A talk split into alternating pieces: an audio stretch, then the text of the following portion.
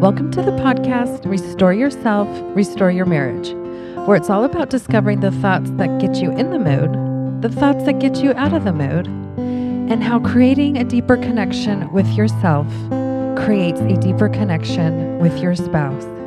I'm your coach, Shelly Anderson, coaching you through life, love, and intimacy. This is episode number 49 Fix Your Spouse by Fixing This.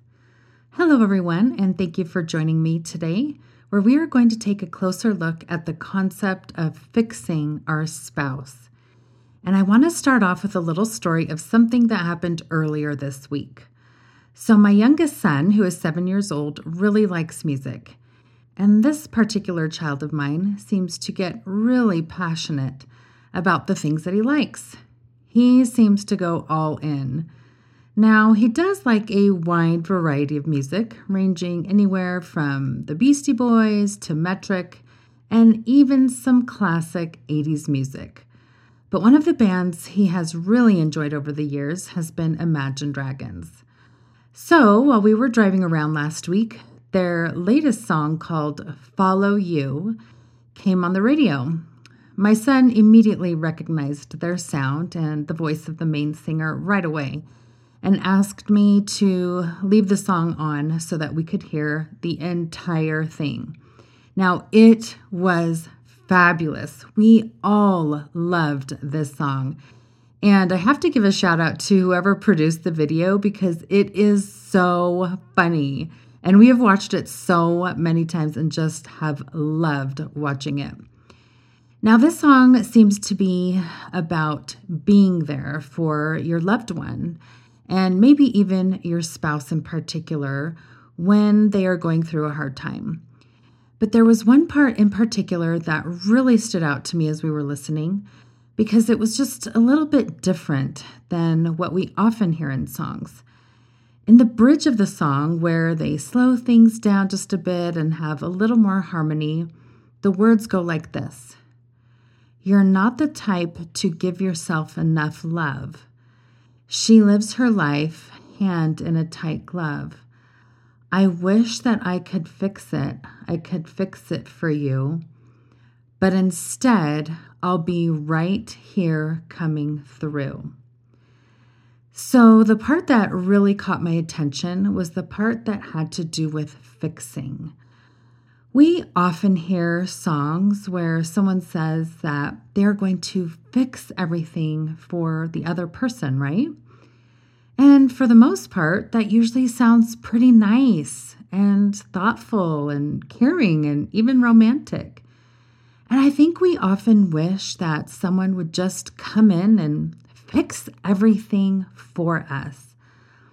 But when they can't or when they don't, then we actually start to think that something has gone very wrong.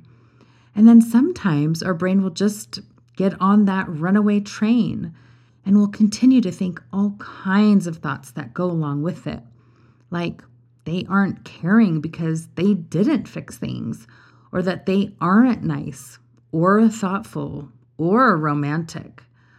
We may start to look at our spouse as not having these characteristics because they aren't fixing our problems.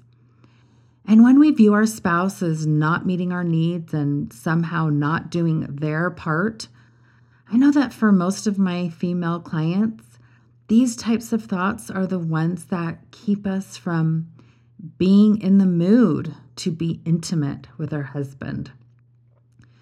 But in this song, the main singer, Dan Reynolds, talks about how he wishes he could fix things for her, who I think he's writing this song up to his wife, but that instead he would be there for her while she goes through what she is going through, and that he would come through for her.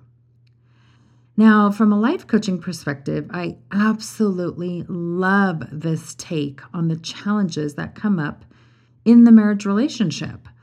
This is such a fabulous point because what we often do in relationships when we face hard times is blame the other person And this small but significant change in perspective is this that we each have our own challenges and we each have to work on them ourselves. Neither one of us can totally and completely fix the other or force them to change. But we can for sure be there for one another during the process of change and for the journey of it all. And that is truly a beautiful thing to watch another person face difficulty and to struggle, to ponder and to pray, to seek wisdom and guidance, to try things out, and to start to progress in a way that is healthy, beneficial, and fulfilling. Now, let's take a moment to define the word fix and maybe see why this word might get us a bit trapped when it comes to trying to improve things in our relationship. So, the word fix can be defined as to direct one's attention or efforts, to make something whole or able to work properly, to repair something, to deal with or correct a problem to spay or castrate, to influence the actions, outcome, or effect of something by improper or illegal methods, to get even with, to set in order, to set or place definitely, to make an accurate determination of, to give a permanent or final form to, and to make firm or stable. So let's think about the connotations that most of these definitions have that something is wrong with us. These types of thoughts will usually lead to lower self esteem, making it even harder to change or fix things. But a more empowering way to view it is that if we want our spouse to fix things in themselves and in the marriage, that means that we want things to be more stable and more permanent and more comfortable for ourselves. And we want those things to happen right now. We want them to be all of that perfection right now. And if it's not happening right now, we give way to the false notion that our spouse will continue to be damaged or broken permanently without any hope of becoming better in the future. This also goes along to mean that we do not want to experience the uncomfortableness that comes with our own imperfections and with our spouse's imperfections. And we don't want to wait around during this uncomfortable experience. We want them to hurry up already and become more perfect so that we don't have to continue to feel this uncomfortable. But we really need to pause and ask ourselves really? Like, what's the big deal with being uncomfortable? So, what if I'm uncomfortable when my spouse and I have different ways that we like to spend our free time? So, what's the big deal if I'm uncomfortable that my spouse uses short and to the point sentences when mine are more soft? We don't need to fix our spouse's communication tactics. We simply need to fix the way that we are thinking about communication. They're just different ways, not right or wrong. Being able to exist and be rational in the zone of uncomfortableness is a skill that cannot be underestimated. And the important thing to realize here is that the experience of being uncomfortable is the exact place where change happens. No uncomfortableness usually means no change is taking place because change is uncomfortable. So, if we want our spouse to change, we also need to be willing to feel uncomfortable ourselves while they are in the process of changing. Imagine if we were to start looking at being uncomfortable as the exact skill that we need to embrace so that we can experience change in an entire new way, both with ourselves and with our spouse. So, also this week, my husband Nick went to St. George with some of our older boys to meet up with some family and to watch his brother and cousin compete in a half Ironman race. At the end of the day, they were driving home after dinner and got home pretty late. As I was missing my husband and looking forward to him coming back and kind of getting in the mood, it quickly changed as he shared just a little piece of information that seemed to distract me from how I had been feeling. So I expressed to him that I was getting distracted and suggested that we talk about something else instead. He happily agreed and then fell asleep mid conversation. I was pretty tired too and must have fallen asleep shortly afterwards. The next morning, we were getting breakfast ready, and he looked at me and said, last night was awesome.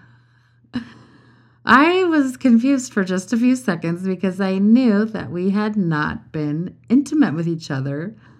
So I wasn't really sure what he was talking about. But then he smiled at me because he realized that he had fallen asleep when he actually wanted and knew that I also wanted to be intimate. I had to smile back because in that moment, I realized just how far we had actually come on this very topic of intimacy. In the past, this type of comment would have come from a totally different place, where there would have been thoughts of things going wrong or feeling unwanted or missing out there would usually be blame somewhere in the mix as well. Who was to blame that we fell asleep or stayed asleep? Who was to blame for not initiating intimacy? Who was to blame that we had that particular conversation that night? I would have thought that he shouldn't just be thinking about sex so much but should just grow up a bit and stop acting like such a teenager already. And I'm sure he would have had quite a few thoughts about what I should be doing as well. But not anymore. The exact same situation we had faced before no longer brought with it thoughts that implied that we weren't attractive enough or that intimacy was the only thing that mattered or that something was wrong with our spouse that needed to be fixed. Years ago, this exact same situation would have brought blaming our spouse for all of it, and thus the responsibility to fix it in their hands and not our own. The problem at that point would be that each spouse would be trying to get the other one to fix things. But now we were both in a totally different place, both mentally and emotionally. And none of those old thoughts came up or the negative feelings that would often come along with it. We were able to smile and laugh with one another about it, and that came as a result of both of us working on ourselves and not trying to fix the other person. This brings me to a concept that I absolutely am obsessed with and totally love. It's called holding your heart space. Now, I want you to imagine your heart as the place where all of your emotions live. Our heart is where we feel all of the good feelings and all of the bad ones as well. But I want you to imagine that there is a space there in your heart. And it's an open space that has yet to be filled. And this space has a specific purpose, and it is left open on purpose. This is a place we choose to hold open so that it's available for our spouse to do some of their own personal work in. And it is not to be filled in with our judgments of them or how we think they are supposed to be approaching things or how we think they are doing on their life's journey as a human being in this world. This space is meant to be left open so that curiosity, wonder, and fascination can exist there, inviting us to tap into that side of ourselves that remains open to the possibilities of what can become and what can be created. This can be so powerful for both spouses. Let's say that a wife is really bothered that her husband wants to be intimate with her twice each day and that he seeks her out for it. Now, everyone listening to this right now will already have quite a few thoughts about what I just said. Many of the women listening will think, What an animal! Your wife is not just there to meet your sexual needs. Women are not just objects to be used whenever you want and so on and so forth. And some of the husbands might be thinking, that would be awesome. I wish that would happen for me. Why didn't I get that? I am missing out. And so on and so on. Now, the point of me bringing this up is not to say which thoughts are right or wrong in this situation, but it's to take a closer look at the heart space and how it's being held, and finding the thoughts that actually keep it open for our spouse so that they can do the personal work that they might need to be doing without being judged or criticized or shut out. So, what thoughts would help us keep our heart space open for our spouse's growth and development? Here are just a few ideas that might help. This is the exact time for me to be more patient with my spouse's growth in how they view intimacy. This is totally normal for them to be acting this way with the limited information they have about intimacy they haven't quite figured out how to approach intimacy differently yet, and that's totally okay. I can totally be uncomfortable with their unique requests and not taking it personally. I know that in time they are probably going to think about this quite differently than they do right now. I wonder what it means for them when I totally agree with ease. And I wonder what it means for them when I'm totally not interested at all. I wonder what it means for them personally if they aren't intimate twice a day. What do they make that mean?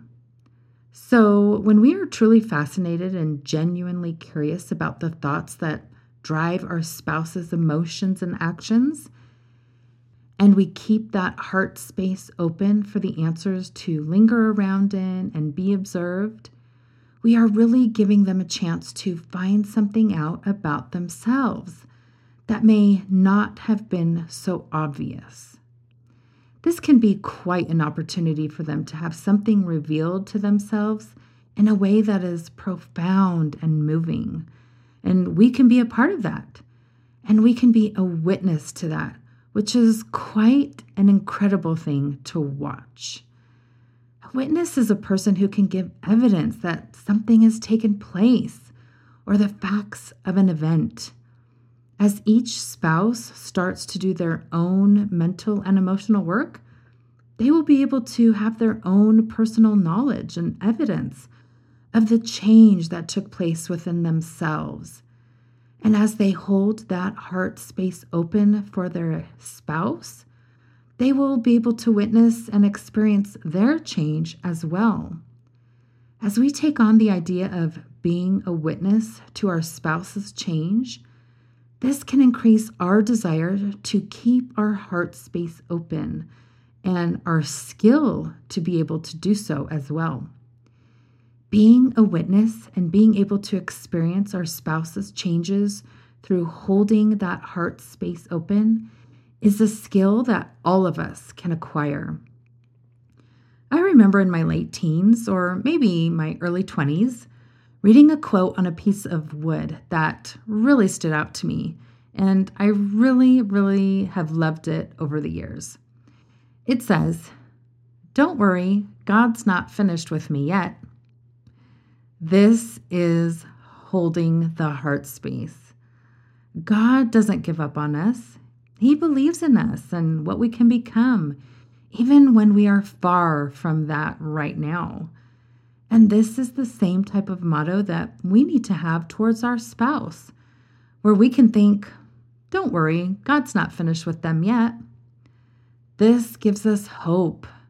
This can give us strength and patience. This can also give us faith and heavenly help and confidence that our spouse is totally capable of doing the work that they need to get done. This gives us the ability to trust in the timing of it all and that it will happen just as it's meant to happen. When we make the decision to hold our heart open for the growth of our spouse to take place, this is leaving a part of ourselves open, open to the fact that humans are far from perfect and we become more open to watch the transformation and to be a witness of their growth, of what they are becoming and what they have accomplished already. It leaves a part of us open to the fact that our spouses are just humans who are far from being perfect spouses, and that they need room to grow, and that they need a space that is available just for that for their growth and for them figuring things out. The heart space we can keep open for our spouse to figure things out without judgment can be one of the most beautiful ways that we show true, unconditional love for them. To be able to accept that there is still growth that needs to take place on their timetable and not our own is usually when true change begins. Most human beings are still trying to figure themselves out, let alone have the ability to figure someone else out and fix all of their problems. I wonder if we can imagine that our heart space has a neon sign on it that is flashing with the word open on it to act as a reminder to not close it up when our spouse may need it the most. I know from personal experience that in those very moments when I was the most bothered or the most upset or the most frustrated and the most reliant on wanting my husband to just change or fix things was the exact perfect time that I needed that heart space to remain open for him, to be able to step inside freely and to be able to reflect and to be able to ponder on the thoughts that he was having and to challenge the feelings he was feeling and to increase his awareness of how it all was affecting his life. As I kept a space open in my heart for my own personal growth and development, a place that was free from self judgment, a place where I had hope for my own transformation, I was able to feel invigorated, alive, and empowered. And it became natural for me to want to be able to keep that space in my heart open for my husband, to be able to have that experience himself, to be able to work things out as well. When I was able to do the work for myself, then he was able to do his work too. Sometimes we get caught up in the timing of doing this type of work. I wonder why we do this. If the end result is that both the husband and the wife come out far better off than they ever would have been, why do we get caught up in who goes first? This is a trap that we often get stuck in. When we are in the process of fixing ourselves, what we don't realize is that we are totally in the process of fixing our spouse. This is powerful stuff. It's just that it's happening in a totally different way than how we imagined or envisioned, where we just tell our spouse to change. So let me repeat fixing ourselves is fixing our spouse. Let's let that sink in and simmer and percolate. I hope that every woman or wife listening to this will remember that Eve was a trailblazer, taking the first steps that needed to be taken because she desired wisdom and the change that would come with that wisdom. She did not wait around for Adam to fix or solve anything about their situation. And I also hope that every husband listening to this will remember the same thing. Fixing yourself is fixing your spouse. Let that sink in deeply. And also remember that Adam totally paid attention to what Eve, his wife, was telling him and explaining to him, and that he listened to her he thought about what she was saying to him. He considered what she was saying. And then he went all in. He did not let pride or prior expectations get in the way. And the results were amazing. Look at all that they created. And as an added bonus, when we are focused on fixing ourselves and not focused on fixing our spouse, we become different in the process.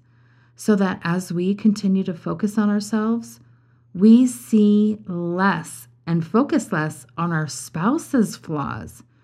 And we actually view them as better and less in need of fixing.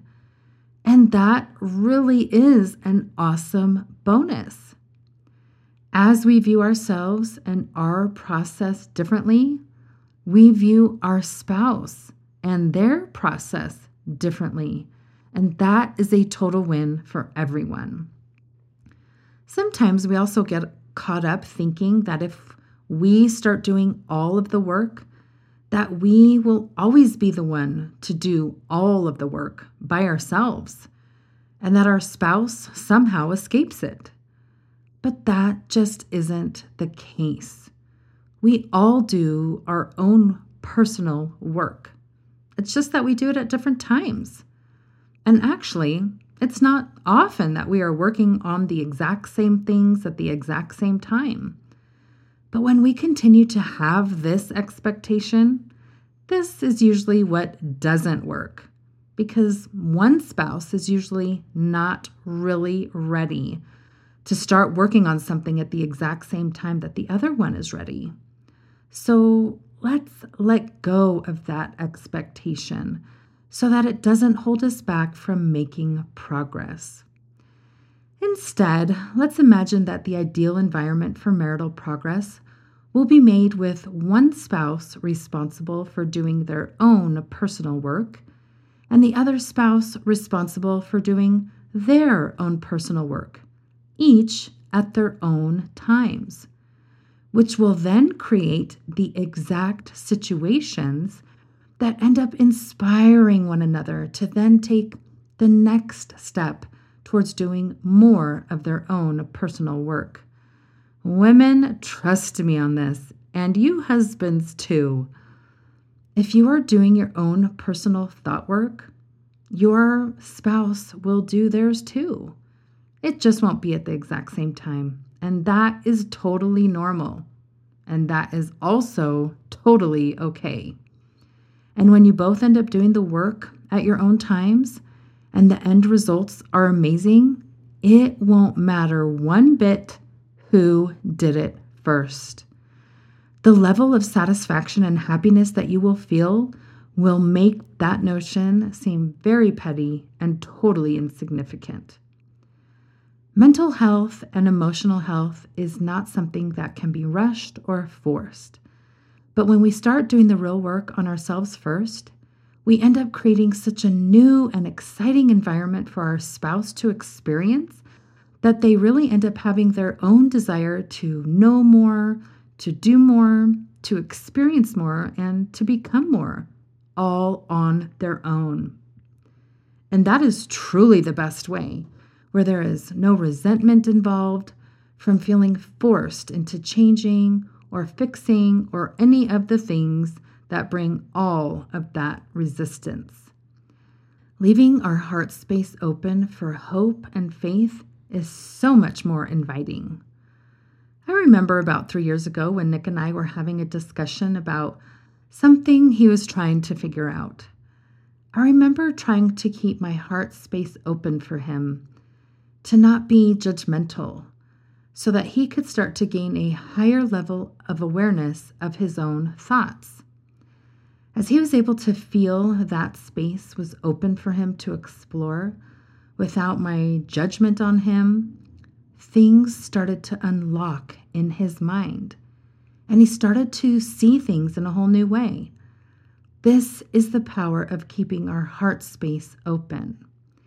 He started to see things differently and he started to change in some ways that he never even imagined were possible.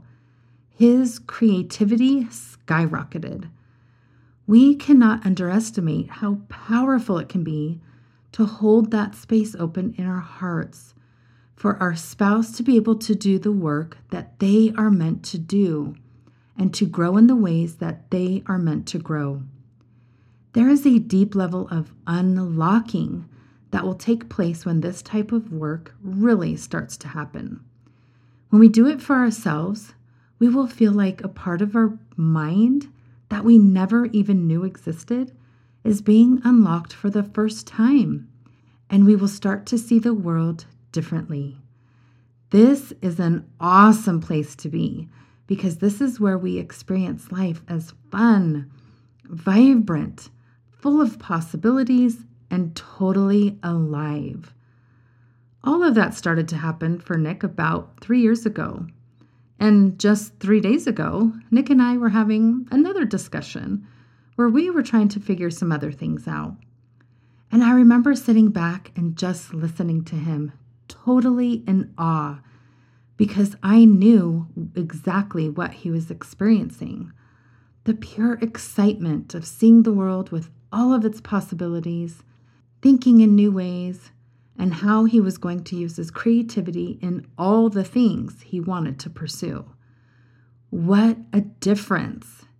I was so happy for him because he was experiencing true personal growth and happiness in a way that was exciting, meaningful, and totally fun. Now, with all of that being said, something very exciting is in the works. I actually don't think I can contain my excitement anymore. So, Nick and I have talked quite a bit about this, and the time has come where we are going to join forces and start on a journey of building our coaching business together. We never imagined something like this would happen so quickly, but we can see the value of doing this work together to help marriages thrive in an ever changing and difficult world. Nick is making a major career change and is giving up incredible opportunities to be able to embark on this amazing journey with me. And he has experienced the deep level of satisfaction that comes from doing this work. And he wants to be able to help others have their own experience as well. He wants to be able to offer the male perspective and to be able to challenge the men, the husbands, in a whole new way, as well as show them the awesomeness that comes from doing it. We will experience all kinds of new things, as well as new challenges, as we start this journey together, and we will be living proof of how to use life coaching skills in real time to get through some of life's rocky moments. So be on the lookout for him and for the amazing things that are coming on the horizon. And in the meantime, remember to hold your heart space open for each other And if you really want to fix your spouse, you've got to fix yourself first. And remember, the more you restore that intimacy with yourself, the more you restore it with your spouse. Thank you so much for listening today, and I hope you will join me again next week.